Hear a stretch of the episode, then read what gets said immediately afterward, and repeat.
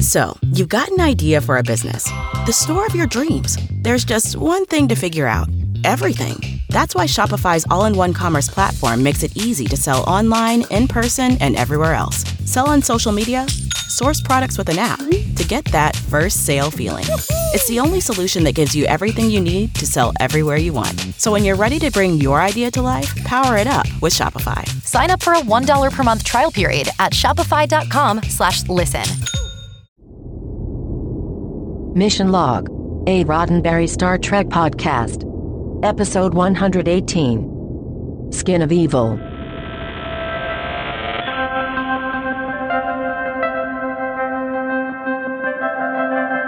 Welcome to another episode of Mission Log, a Roddenberry Star Trek podcast. I'm Kenneth T. Ray.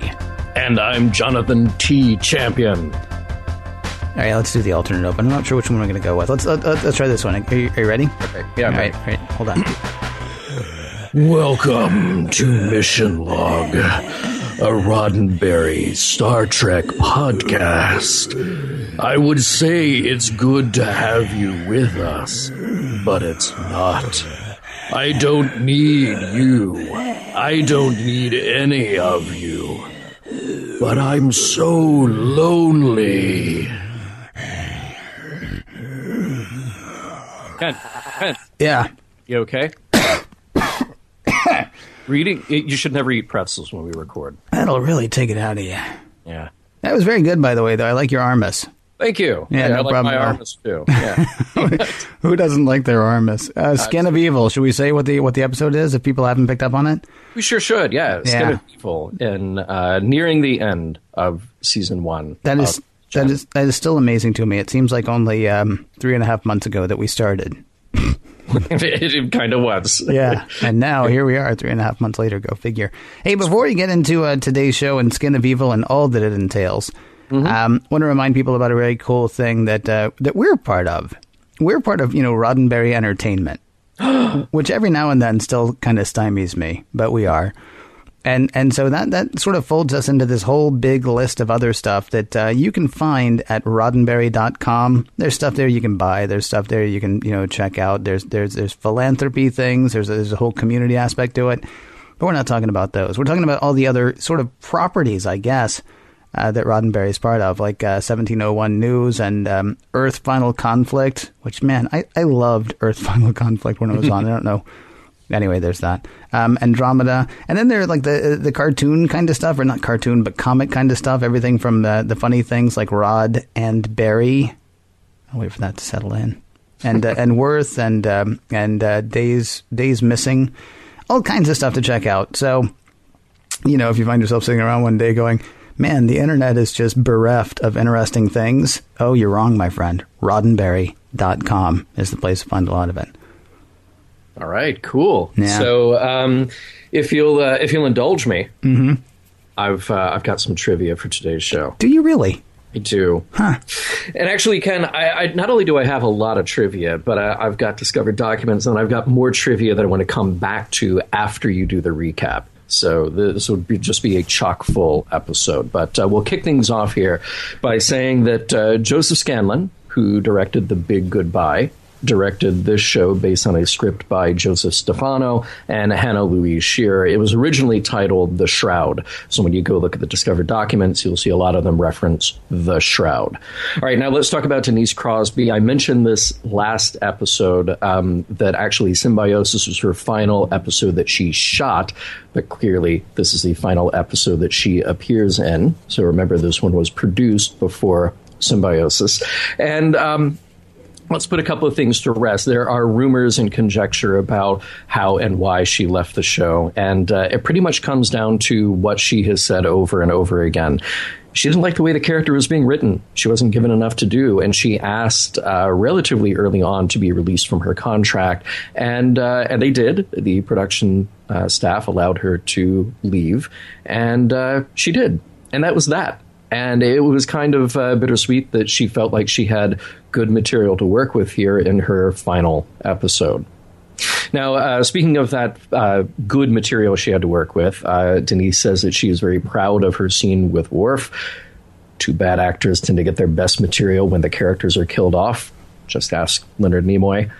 And um, we also want to talk about uh, Tasha Yar's demise and how it was written, because it went through a number of hands, not the least of which was Gene Roddenberry's hands. And Ken, you might remember in our supplemental with David Gerrold, uh, we talked a little bit about Leonard Maizlish, and uh, he was Gene's lawyer at the time. So the question then becomes uh, was Tasha Yar's demise written by Leonard Maizlish? Well, there are rumors to the effect. And um, if you heard our David Gerrold interview, then you know that there was some abraded and hurt feelings on the show in the production staff. And um, I do have a discovered document from the WGA, from the Writers Guild of America, inquiring about Maizlish's position on the show, um, saying, hey, we've heard that you have somebody who is a writer on the show Mr. Maizlish. Why isn't he a member of the WGA? And uh, why isn't uh, he paying dues? And why isn't he credited? And they got a very curt reply back from Gene, which I also have in Discovered Documents, stating that no, no, no, he is not a writer. Um, definitively, he is not a writer. So we may have to revisit that relationship and get additional viewpoints down the road.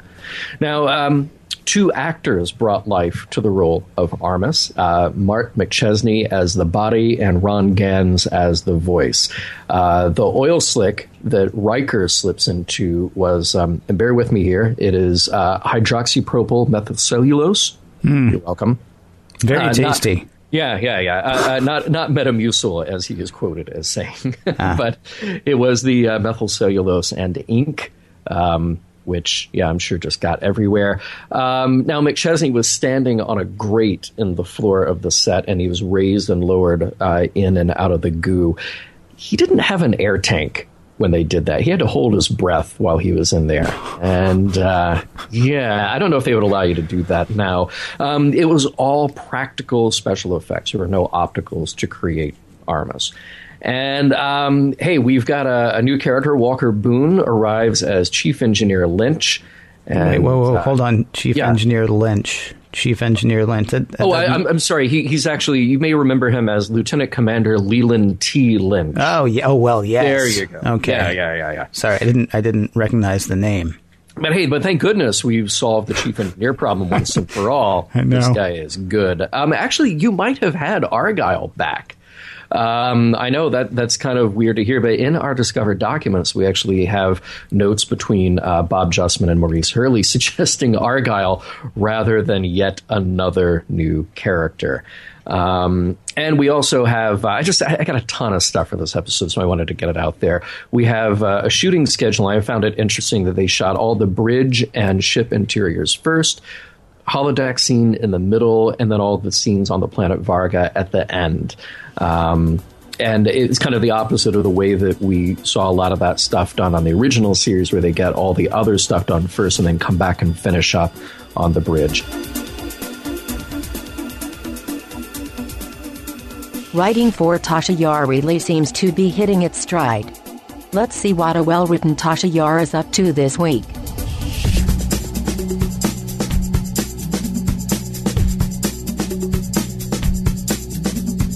Prologue. The Enterprise is on its way to pick up Counselor Troi. She's in Lucky Shuttlecraft 13 on her way back from a conference.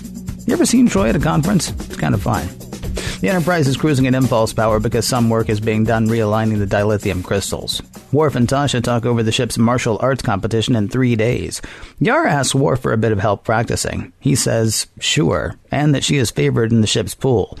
Yar seems touched that Worf has bet on her. So, We'll see how things go in three days.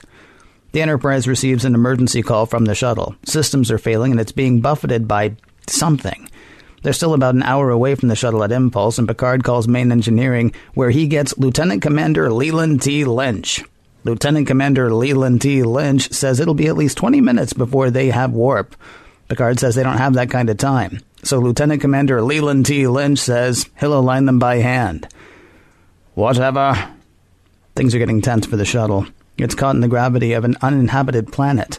Lieutenant Commander Leland T. Lynch says it'll be at least three minutes before they can go to warp, which is at least enough time for the opening credits.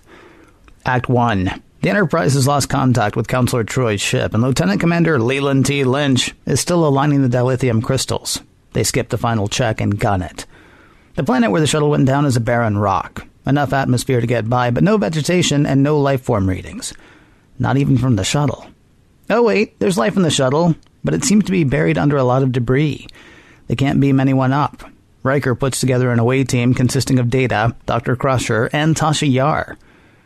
I hope she doesn't get injured. She's got that martial arts competition in three days. The away team beams down close to the shuttle. The only thing between them and it is a sort of puddle of black ooze. But when they try to go around it, it moves to block their path, no matter which way they go. Riker lets Picard know that they have a problem, though they can't say what kind of problem. They leave a frequency open to the ship. Data says there's nothing about this thing that would read as life to the Enterprise crew. No known proteins, no circulatory system, no brain. Yet it seems to keep following them. It may be alive. Very good, Tin Man, says the ooze, as a sort of humanoid shape takes form from its surface. Act 2. The ooze thing has a name. It's Armus. Picard thinks Armus may have brought the shuttle down. Riker explains that they have injured people on the shuttle and that they would like to help them. Armus is not interested in letting them help the people on the shuttle, though. Instead, they can leave. Yar says, Look, we're not going to hurt you, but we are going to help our people. Armus warns her not to try it, but try it she does, and is knocked sideways as a result. Riker and Data open fire on Armus while Dr. Crusher goes to check on Tasha. All to no avail. The phasers have no effect on Armus, and Tasha is dead. Well, come on, it's the 24th century. Dead's just like a thing, right? The away team is beamed back to the Enterprise. Crusher goes to work reviving Yar, and it doesn't work. After several attempts to revive her over what seemed like several minutes, Tasha Yar is pronounced dead. On the planet, Armus is enveloping the shuttlecraft. Inside, Troi is coming to and trying to call the Enterprise, but Armus is blocking her transmission. Instead, Armus starts goading her. I killed your friend. Want to know why? Troi says there's no point since the act was without reason. Exactly, says Armus. It was just fun. Troi says that's not true. Exactly. Armus thought it would be amusing, but it wasn't. Armus agrees. It was too easy. He wanted Yar to suffer. Troi says Armus won't get what he wants to break the spirit of the Enterprise crew. Oh, is that what I want? asks Armus. Cool. Then that's what I'll have. On the Enterprise, senior staff is kind of freaking out, though Picard tells them to stow it until they free the people on the shuttlecraft. Picard names Worf acting chief of security. Riker figures Armus is letting everyone except Tasha live for a reason. It knows they won't leave while there are still people on the shuttle.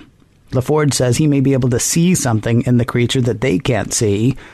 He'll be on Riker's next away team, though Worf says he won't. The goal is not to engage Armus, but to free the people on the shuttle. That can best be accomplished with him at tactical. Act 3. The away team finds Armus all over the shuttle. Armus is taunting Troi. No, you can't talk to your friends, because keeping you quiet causes them distress. Troi quizzes Armus on why he was surprised that members of her community would come back for her. Is it because he was abandoned by the ones who make him so angry? That touches a nerve. Or it would if Armus had a nervous system. It moves away from the shuttle and towards the away team. At tactical, Worf notices a dip in the energy field covering the shuttle, though it's back to full now. Picard wants them to keep an eye on that. Riker tries to start negotiations with Armus. Armus allows Dr. Crusher to talk by communicator with Troi. Troi says she's fine. Crusher begs to help the crew, but instead Armus starts touring with the away team, stealing Data's instruments and knocking Geordi's visor from his face, foiling any attempts to help until they stop trying to help. Then the whole thing gets boring for Armus. He goes back to enveloping the shuttle, talking over the emptiness that plagues him. He explains to Troi what he is. He was part of a race that perfected a way to bring all negativity to the surface, a skin of evil, which they shed and dumped on this planet. Troi says Armus has her pity, which makes him angry. Angry enough to drag Riker away from the away team. Armus has enveloped Riker, and if anybody does anything, Armus says he will kill Riker. Act 4 Worf has picked up a pattern on the energy field around the shuttle. It seems to drop when Armus is dealing with Troi. Picard decides to beam down to try to talk to Deanna. Armus torments Troi. I've got Riker. He's a fighter. You should feel it. She says she does. He really is just torturing her.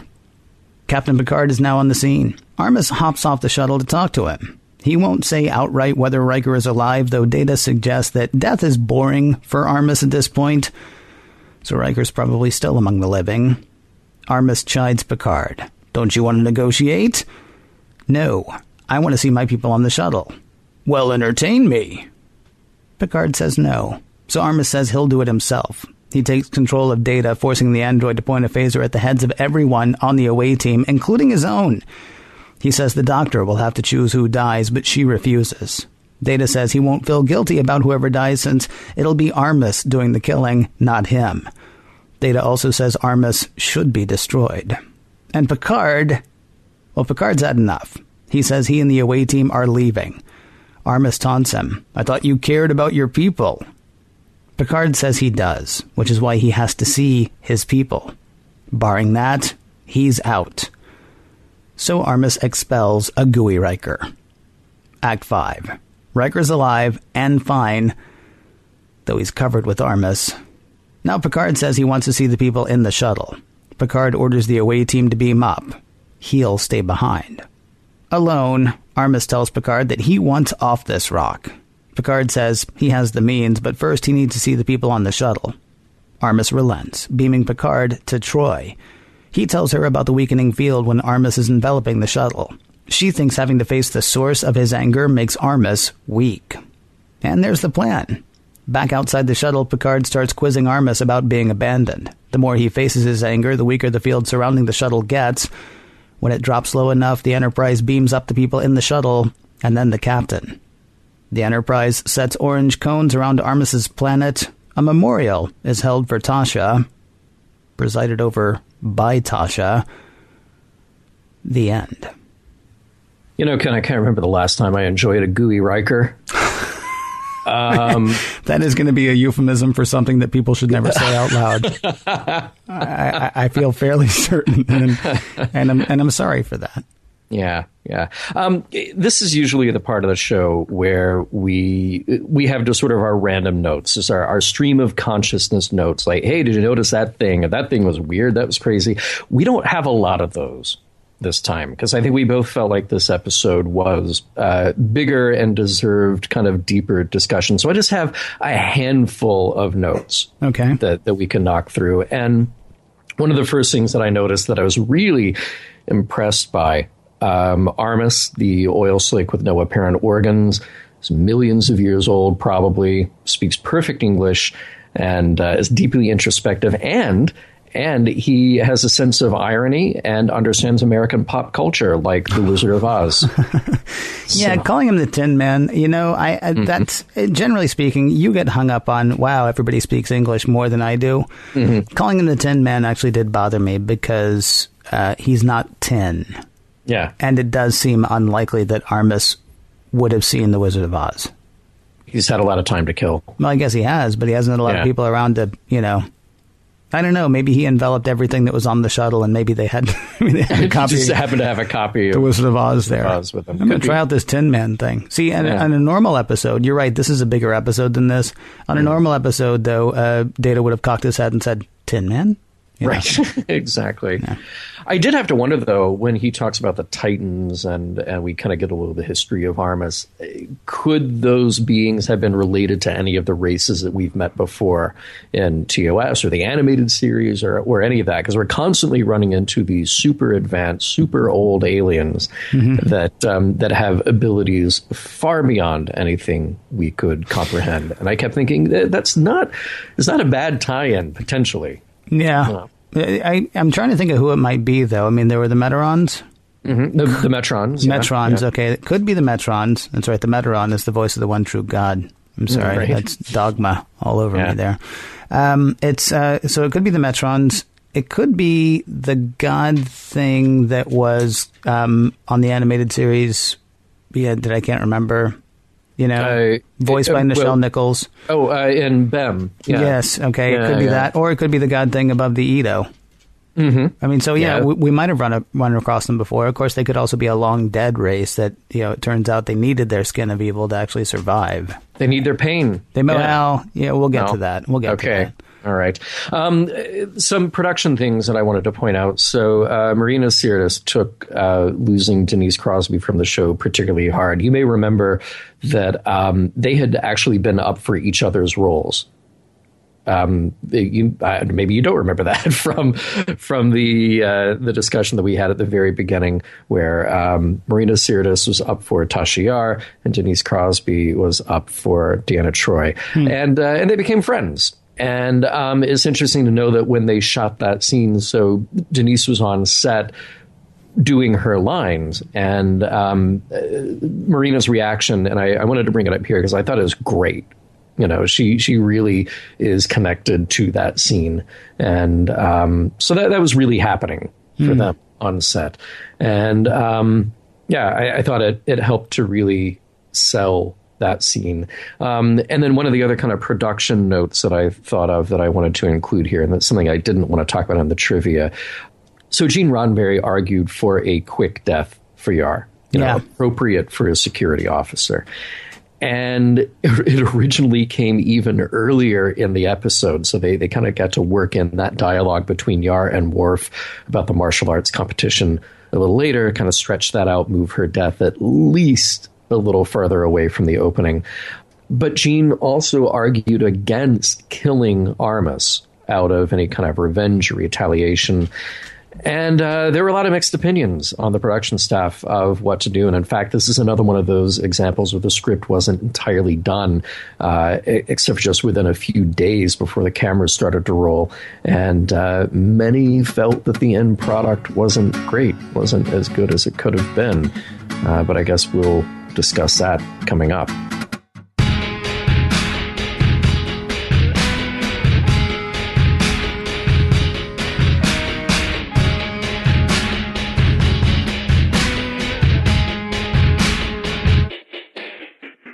One assumes that this episode of Mission Log is from the filterless pack, because it is certainly not a Lotar.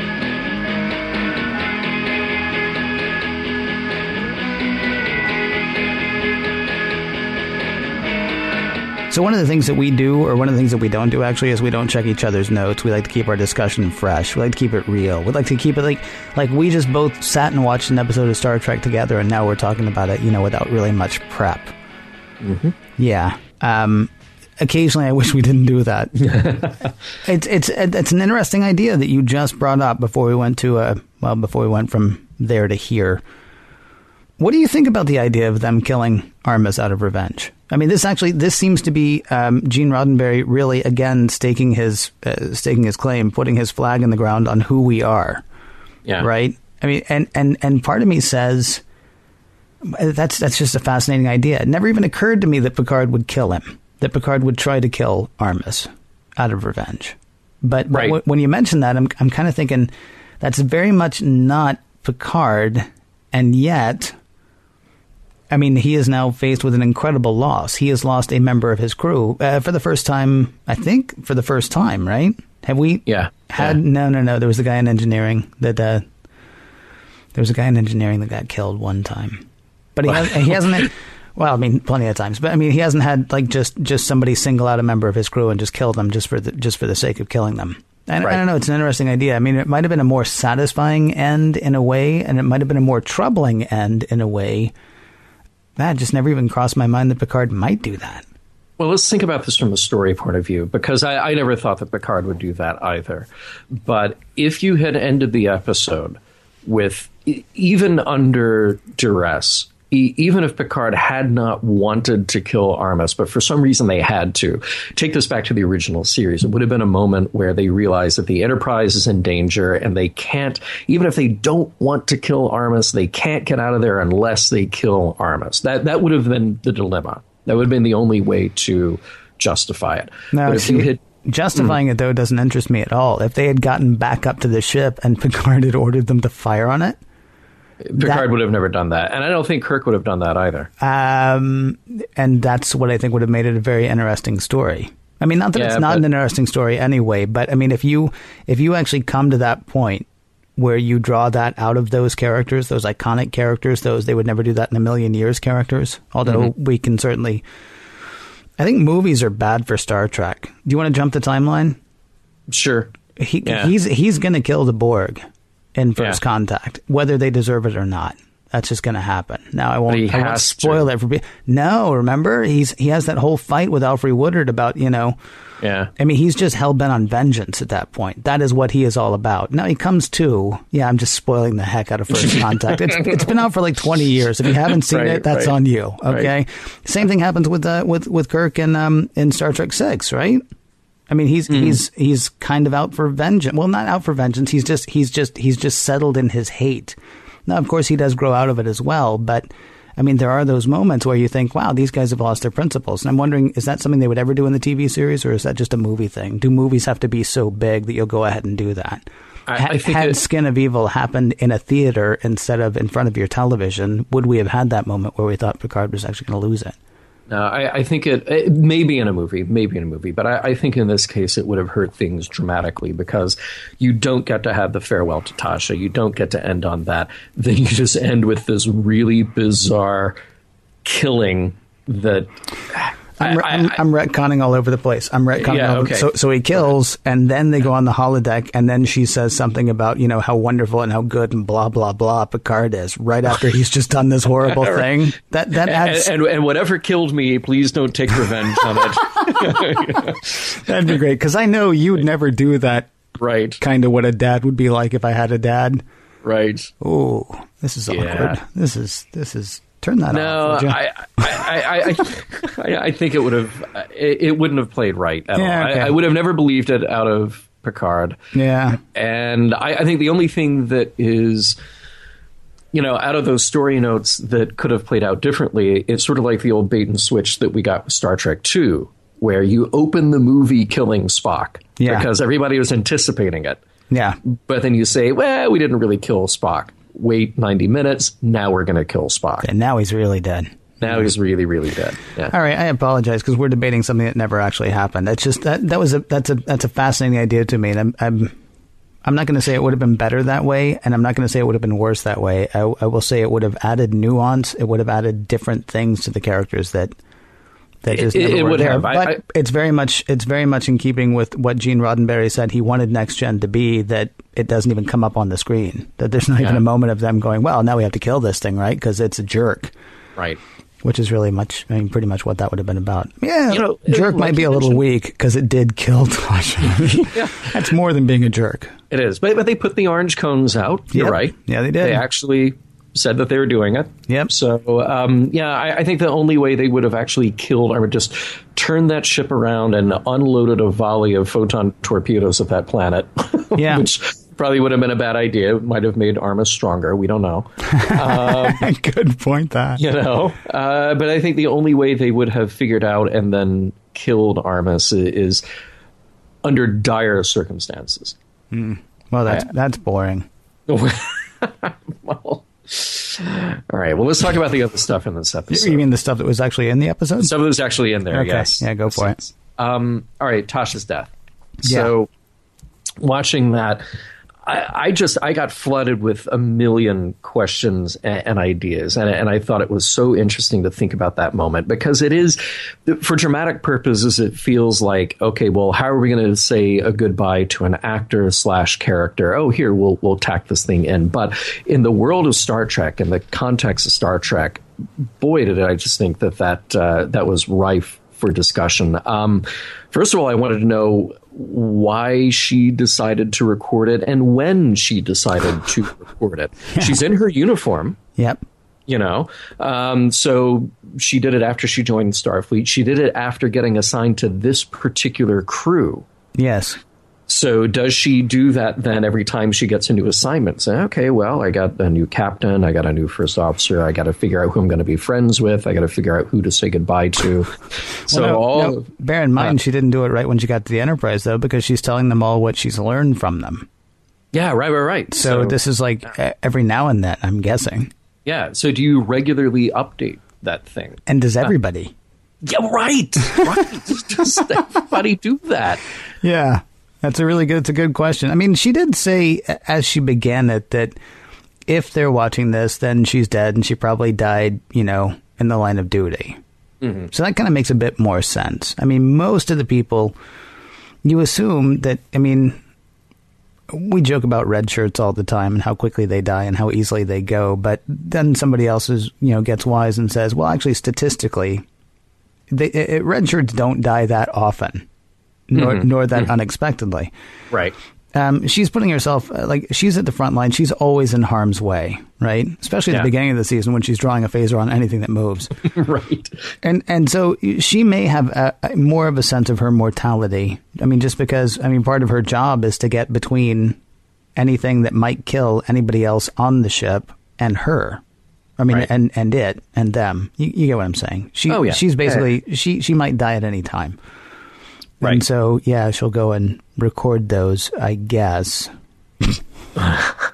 Just, but but every now and then you would have I, to. I guess you, I guess you keep would. that thing up to date. But but then that's where I think the technology uh, intersecting with her ability and decision to do that. I, this is where I think it gets really interesting. So the other questions that popped into mind were, well, did she record more than one?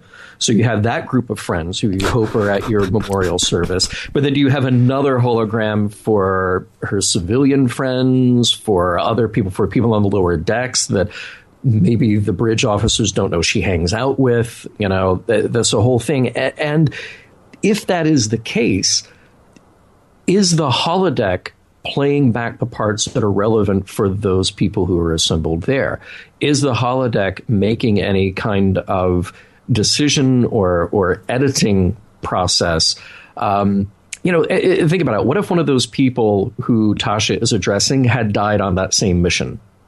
Or if Tasha was leaving a message with somebody that those people had never heard of. So, does she record? Okay, I've got my Picard message, I got my Troi message, I got my Riker message, um, but maybe one of those people didn't make it back, or maybe there's somebody else here who I didn't record a message for. Is the holodeck thinking this through? I'm sorry, I'm just I'm picturing. I, I wish they had added something in and to you, Lieutenant Commander Leland T. Lynch. yes. You taught me the importance of knowing who you are and letting everybody else know. And letting everybody else know. Yes. Yeah. It would have been yeah. actually kind of funny, right, if she had just thrown in some name. And to you, Ensign Sanchez. Right. right. Ensign, right. Ensign, do we know it? Do we have a. Oh, pause. Can, can we get Ensign Sanchez up here, please? I feel like he should be here. Chief Engineer Argyle, wherever you may be. um, and Chief Engineer uh, lady from the second episode. Right. And chief engineer, other guy. Right, right. she, you're right. She would have to make a whole tape just for all the chief engineers. All the engineers, yeah. yeah. But, but think about it. So Tasha records it, but the holodeck interpolates it. It, it, it puts it together. And, and if so, this raises a really fascinating discussion about death and remembrance. I mean, today, people leave video messages. Yeah. Before they die, not not everybody, but you see it more and more often, and and obviously in the past, people they'll leave written records. They they sort of get out what they want to say, and I was just sort of blown away at the idea that if the holodeck can simply keep pumping out simulations of people, how does this truly fundamentally mess with our grieving process? I mean, you might miss somebody terribly when they die, but what if your computer could manifest a perfectly rendered, interactive version of them at will at any time you wanted to see them? I think there's something really amazing but incredibly disturbing about that idea. We haven't seen Wesley go into the holodeck and recreate his father. Hmm. We haven't seen well, it, you know, we did, we didn't have a holodeck during the original series, unless you're counting the animated series. But for all the people who died on the Enterprise, not the least of which is Spock, mm-hmm. you know, we have fuzzy things about him. We have the videotape running in it. But this technology, in this future, this technology is a real thing And just going back and you know reading a letter from your grandfather or or looking at a picture of somebody you could actually walk into a room and interact with them mm-hmm. and that's fantastic. But I think it's also uh, potentially a big, big problem that you would never really be able to create that separation and let that person go. Um, so I don't know what to do with that, but it, it, it sat with me in a really strange way after watching this. I guess you would have to assume that there are social norms to be dealt with, right? I mean, Yeah. that somebody would have to step in and go, okay, dude, this is getting a little creepy. On the other hand, go back to the discussion that we had about Minuet. Is she real? Is is the relationship that Riker has with her real? And I think we decided mm, yes and no. Well, it, but at a certain point, it doesn't matter because Riker's reaction, his emotional reaction to that is real. Okay. So then, so then, tell me, and and and I'm not saying, I'm not saying what it's going to sound like I'm saying. Okay. What's the difference between that and let's say it might have been an interesting second season if they had had Tasha Yar's like living on the like living on the holodeck for people, not living on the holodeck, or or is she living on the holodeck at that point? What is she at that point? But let's leave off that. It'd make a great novel if somebody wants to write it. Um, if, if if we establish that that they can have relationships on the holodeck with constructs like like Dixon Hill and his little friend, or uh, or or or Riker and Minuet. if they're real enough to do that, then then why couldn't you say that that the relationship with Tasha Yar is real enough? I mean, you say it's important for people to let go, but why would it be exactly? Ah, No, yeah. All right. No, no, you're blowing my mind beyond my original mind blowing. Well, I thought this. I thought that's Yeah. what you were saying, though. I mean, it, it, well, it kind of is. I mean, yeah, yeah. I, I guess that's the, the and that feels wrong to me. Don't misunderstand. That feels wrong to me. Right. And yet, I'm trying to figure out. I mean, why necessarily? There are places that let you clone your dog. There are places that let you clone your dog. Mm-hmm. And I think about it from time to time because I love my dog. Now, Mm-hmm. people may have actually heard some dog noise in this episode because today my dog is not being the most lovable dog in the world, but I love my dog. And every now and then I think I, I kind of want to do that because I never want to lose this dog. But here's the thing it, it's not going to be the same dog. Yeah. If that happens, it wouldn't be the same. And yet, there's part of me that just tears my heart out to think about losing him. And if you say, "Oh, well, there's a way that you don't have to exactly," it- part of me is like, "Well, that that sounds good." But then I think, well, but maybe I don't want that, or maybe there are other dogs that I'm supposed to, you know, to be around, or maybe, you know, maybe, maybe, maybe. It's it's yeah, technology is actually it's hard to say screw up. I'm not going to say technology is going to screw up our ability to function. I will say it's there's a possibility it's going to change how we function um, quite a bit. Yeah. Well, I mean, if I'm the person who goes into that holodeck and again have completely free access, interact with whomever I want, whenever I want, even if that means regenerating uh, a, a facsimile mm-hmm. of somebody who died mm-hmm. a, a day ago, a week ago, a century ago. Mm-hmm. Does that then mess with my ability to comprehend the finality of death for myself? Because I, I, you know, seemingly from my end, well, these people who died never died because I can go in and have any conversation I want to them, want, want with them at Yep. any time. Right. It's it. it, it I, I'm with you. There, there's something about this that doesn't feel right. That actually feels wrong. Yeah. uh, you know, emotionally. Um, and yet here it is. You know, it, in the scene, Tasha Yar is see through. And and clearly the hologram is emitted by some kind of thing that she's standing on. Yeah. But we know what the holodeck can do. Right. We've met Minuet. Yes. And holodeck technology will only get better and better as things go along. So yeah, th- this just left a uh, a truly bizarre thing for me to contemplate. If you don't have a sense of your own mortality, though, I mean, is the concern that you're going to like just fly yourself into a sun? I mean, uh, No, I, I don't think it's that. Okay. Um, Because I'm not sure. I'm not sure. I mean, one of two things. I mean, boiling it all down very simply, and I apologize, and this is a way oversimplification, and I get that. And maybe someday someone will write a psychological treatise about what I'm about to say. I don't know. um, if you don't have a clear sense of your mortality, then it seems to me one of two things happen. Either you die and you didn't have a clear sense of your mortality, and nothing happens after that, or you die and you go to heaven, or you go to hell, or you go to whatever the afterlife is, and it doesn't matter because you're still there. Yeah. I mean, you're you're going until you're not going anymore. And and so for you to say, okay, well, if I can talk to all these people, then do I have a clear sense of my mortality? Are you happier for having a clear sense of your mortality? I mean, does it matter? I hmm. I, I contemplate mortality so much more as I get older, and it hmm. kind of bums me out, honestly. Now, on the one Yeah. hand, you can say, well, then that, you know, that that that, that, that turns your crank. That makes you, you know, go out and do more stuff. That makes you go out and be, you know, better or be, I don't know. It makes you go out and like try things because you know that there's going to be a point where you're not going to be able to do that. But does that necessarily make me happier or better? If I didn't have a clear sense that I was going to die, I would, you know, still be walking around until I'm not walking around anymore. Right. You see what I'm saying? I do. I do. Well, and uh, okay. To be clear, there there is a distinction between this idea of the holodeck that is creating a facsimile based on whatever no- the knowledge the holodeck can pull together, as opposed to we pull a Dr. Roger Korby mm-hmm. and we move a not necessarily a consciousness, but a recreation. You know, all the neurological pathways are the same. Whatever that say being stored in the enterprise computer and that being allowed to recreate itself into a, a holographic form. Mm. Well, I mean, maybe maybe even- just the difference in the technology is Don't even do the uh, Korby facsimile though. Do Spock's brain. sure. It, it was Spock's brain. Sure. It was Yeah. Spock's brain running that machine. So hey, you know, it could be like it could be like um like uh, Futurama, you know, where you have all the heads in the jars. right, You just right. slot one in, and that's you know that's who's on the holodeck. Yeah, yeah. Yeah. Yeah. This, this is a fun episode.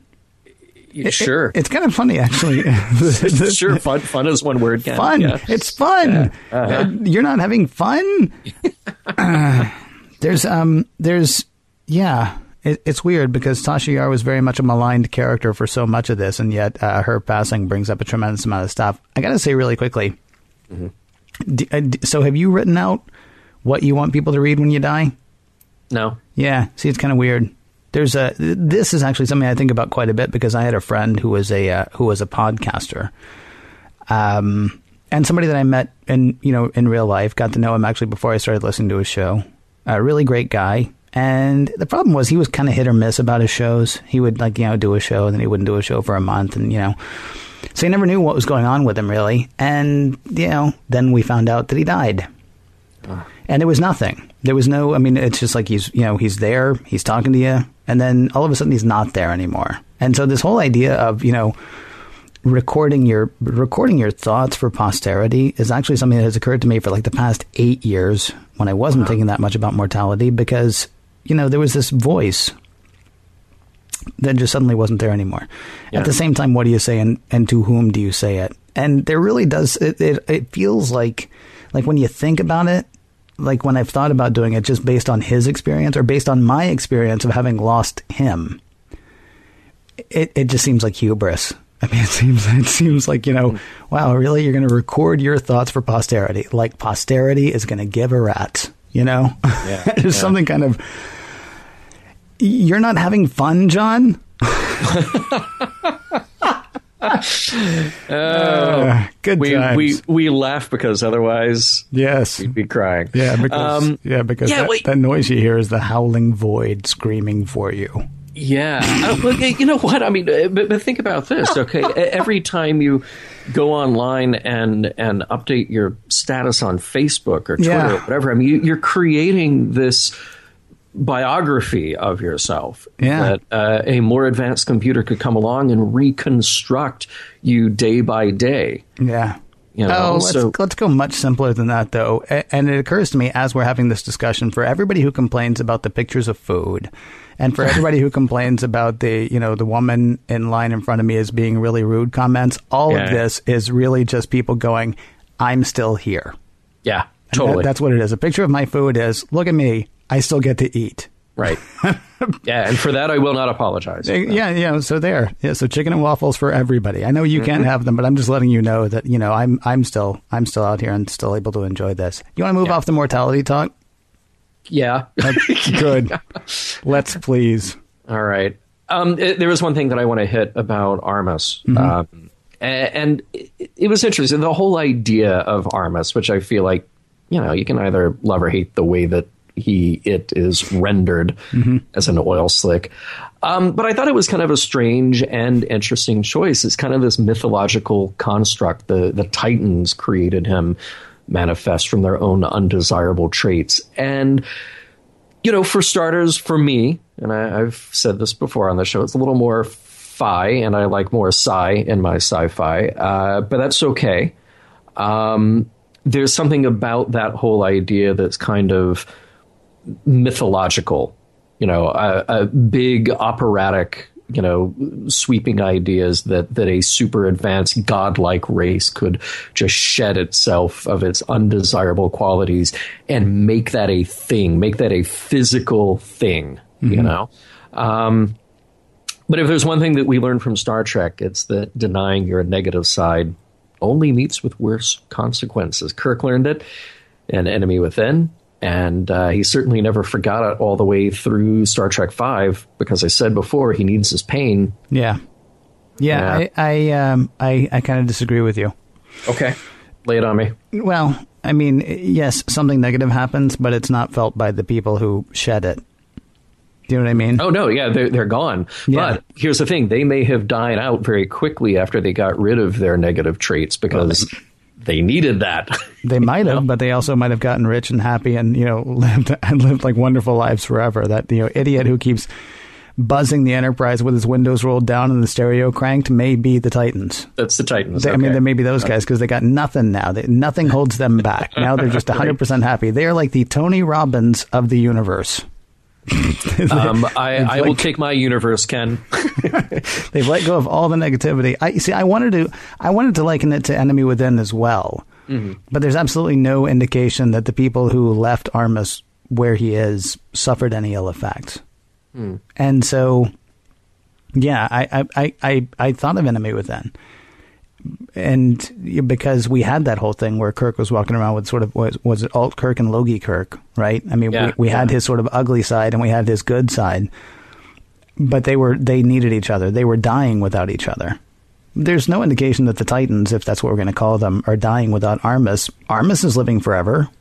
Mm-hmm. Ar- Armus is just fine in his hate. I mean, he's not happy, but you know that's why they got rid of him because he was Well, just yeah, because he was bad and unpleasant and, and icky. And I can't believe, by the way, that you're going with Oil Slick. You live near the Miracle Mile. He's like the La Brea tar pits come to life. He is. He is the La Brea tar Yeah. I wish they had gone. What is that? Is that, is that gasoline? What is that smell that goes along with this thing that's you know bubbling up from the ooze every now and then? Right. right. Yeah. So I don't know. I, of a six foot sloth. That's my favorite thing there. and that's Armus. Now that you now that you mention it. Yeah.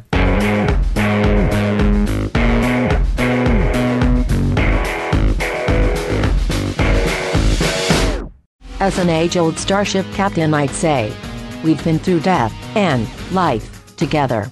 So, what can we carry forward?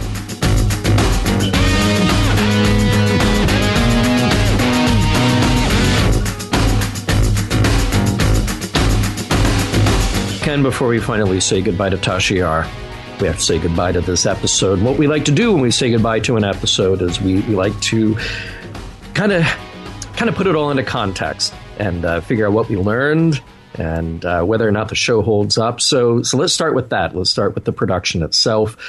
Ken, does this episode hold up? Generally speaking, I'm more forgiving on these things than you. I would say yes. I would say the one thing that doesn't work is when Armus becomes humanoid. If they made it today, he would be CG and it would probably be better. I applaud them for not trying the CG then because it would not have worked. But he's a little stiff. I mean, he's a little, he's very stiff. Right. Um, but I like the visual. And when he drags Riker in and we see Riker's face sort of um, emerge a little bit from the ooze, that's fantastic. Yeah. Um, so yeah, I mean, could it be better? Sure, it could be better. Uh, I found actually the mat um, on the holodeck was particularly troubling in this episode.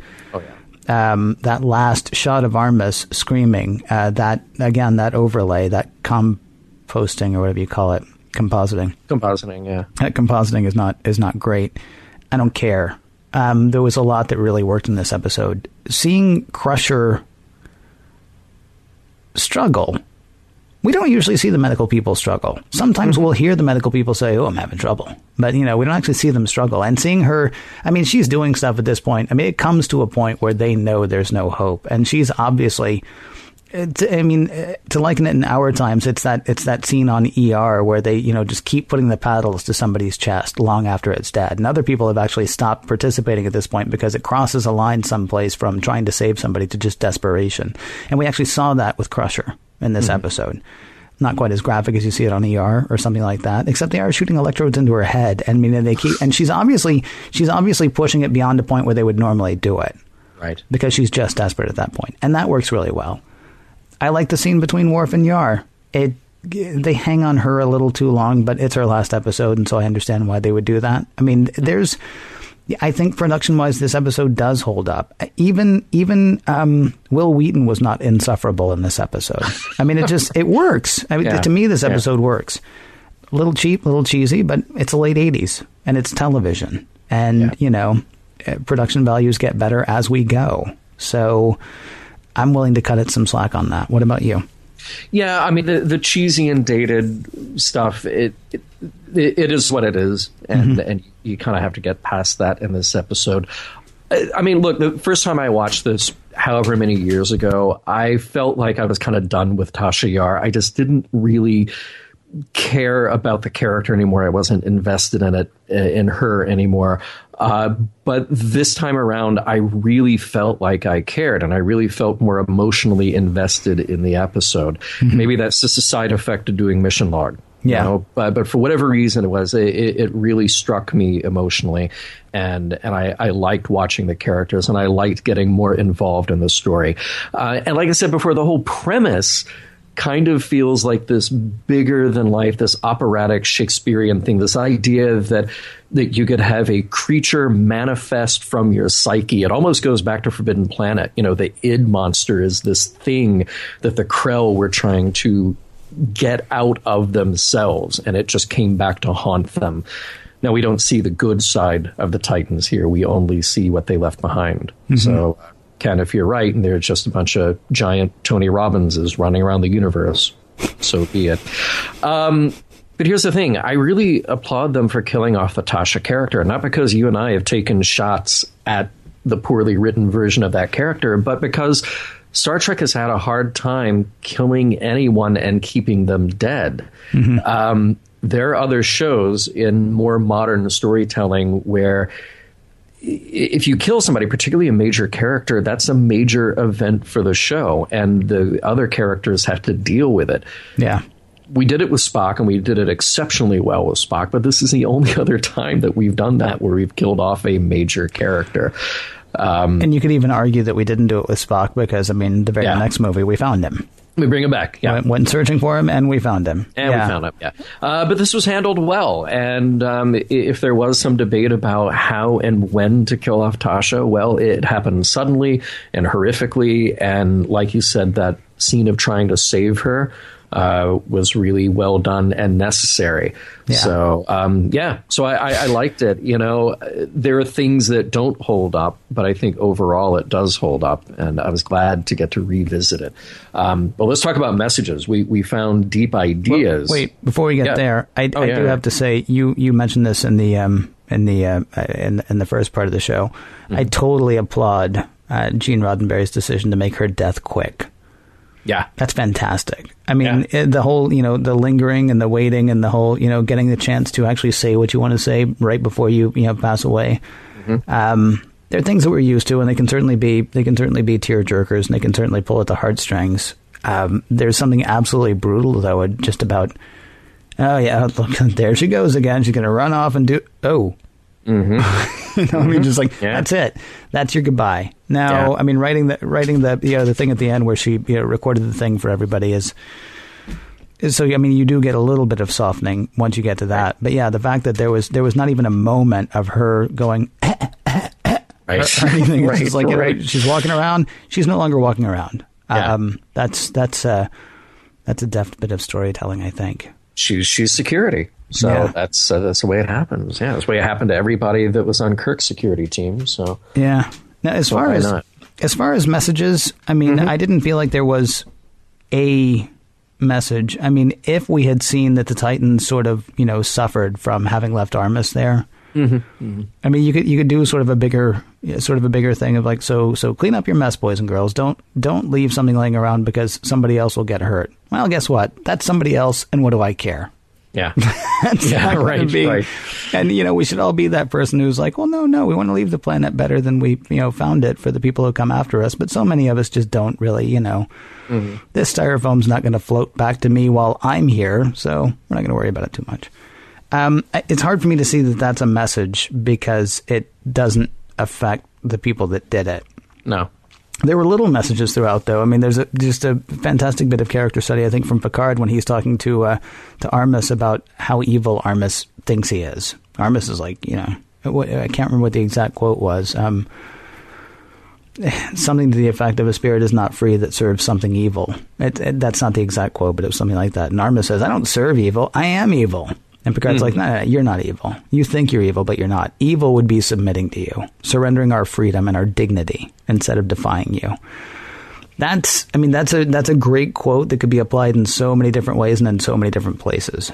It seems to Right. me. I mean, standing up for what's right, standing up for what you believe in, not succumbing to somebody else's will simply, you know, simply to get by. Um, and it's, I mean, it, and it's throwaway. It's not throwaway, but I mean, it's not, it's not the point of the episode. Um, Crusher admitting fear but not giving in is another. It's not the point of the episode, but it's a good, it's a good moment, and it sort of parallels that one from Picard. It's earlier. It's when, it's when um, Armus is making Data point the phaser at, at Crusher's head, and he says, "Are you not afraid?" And she says, "Yeah, I'm afraid." yeah, so what? Yes, I'm afraid, and there's you know, but I'm not gonna I'm not gonna give in to you just because you know you're trying to scare me. Data's contemplation at the end is interesting. It's a good character moment. Um, it's not a message necessarily, except you know, and and sort of how we think about mortality, how we how we handle that kind of thing. yeah. There's not an overall message, though. I mean, this is not a this is not a, a capitalism run amok. Don't eat paint. Drugs are bad episode. I mean, it's but but I mean there are there are things to pull out from it. At least Right. those, those are some that I found. What about you? Yeah, I'll, I'll go back to that moment that you mentioned about Crusher because it seemed to me that everybody in this episode, at, at whether it's uh, the Enterprise characters or Armus, everybody has to look fear in the eye. Uh, you know, Armus's fear is his loneliness and and the, the very nature of his existence. Um, the Enterprise crew are constantly being toyed with and tortured. Um, there is the element of the fear of death because they just watched Tasha die. So everybody in this episode has to face fear somehow and then decide how to deal with that. Um, now, here we are faced with this enlightened, um, more say emotionally balanced crew that you know had it been Kirk turning the uh, photon torpedoes on Armus that would have been a very different story. But I, we are meant to pick up something from Picard from his handling of Armus and just saying no I'm I'm not going to I'm not going to play your game of giving into the fear that you were trying to instill in me. I'm still going to try to talk to you. And get what I want. you know, be tough and be strong, but I'm not going to become what you expect me to become because you've had however many centuries and millennia to uh, to be fearful on your own. That is actually a theme all the way through the episode as well. I mean, when Picard's like, "We're out," and Armus says, "Wait a minute, I've got Riker and I've got the two people in the shuttle.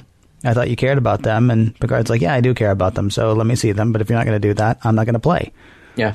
I mean, it really is a, yeah, it's wow, it's Yeah. it's almost a we don't negotiate with terrorists moment. Yeah. We don't give in. Yeah, yeah, We're yeah. not gonna we're not gonna we're not gonna bow to your will just because you know just because you hold something over us because then we're not free. You hold Right. nothing over us. Yes, you've got things that would that would maybe that we would certainly like, and we want to take care of our people, but you don't get to do whatever you want just because you're holding a few of them. Yeah. Man, this is a this is a this is a rich episode. This is a surprisingly, yeah. I would imagine that there's something that we missed that people may think that uh, we shouldn't have because we because we get we get those messages and keep them coming. Uh, Facebook, Yeah. Skype, and Twitter. The handle is Mission Log Pod if you want to reach us in one of those places, or you can call us 323-522-5641. That number again, 323-522-5641. You can email us, missionlog at roddenberry.com. We have a fantastic website for you to check out. Includes the discovered documents that John was mentioning earlier and a bunch of other stuff too. That is missionlogpodcast.com.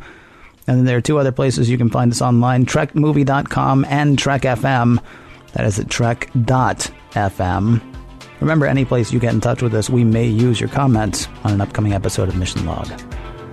Hey, Ken, uh, we may no longer have Tasha Yar, but I can tell you that next week we'll always have Paris.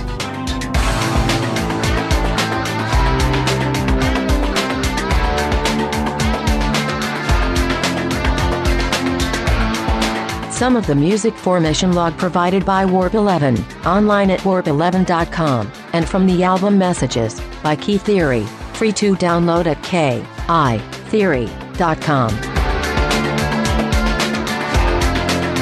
I don't have the kind of time Tasha had, so let me just say to all of you, you're a shining star. And thanks. I'll make individual recordings for each of you soon. And transmission.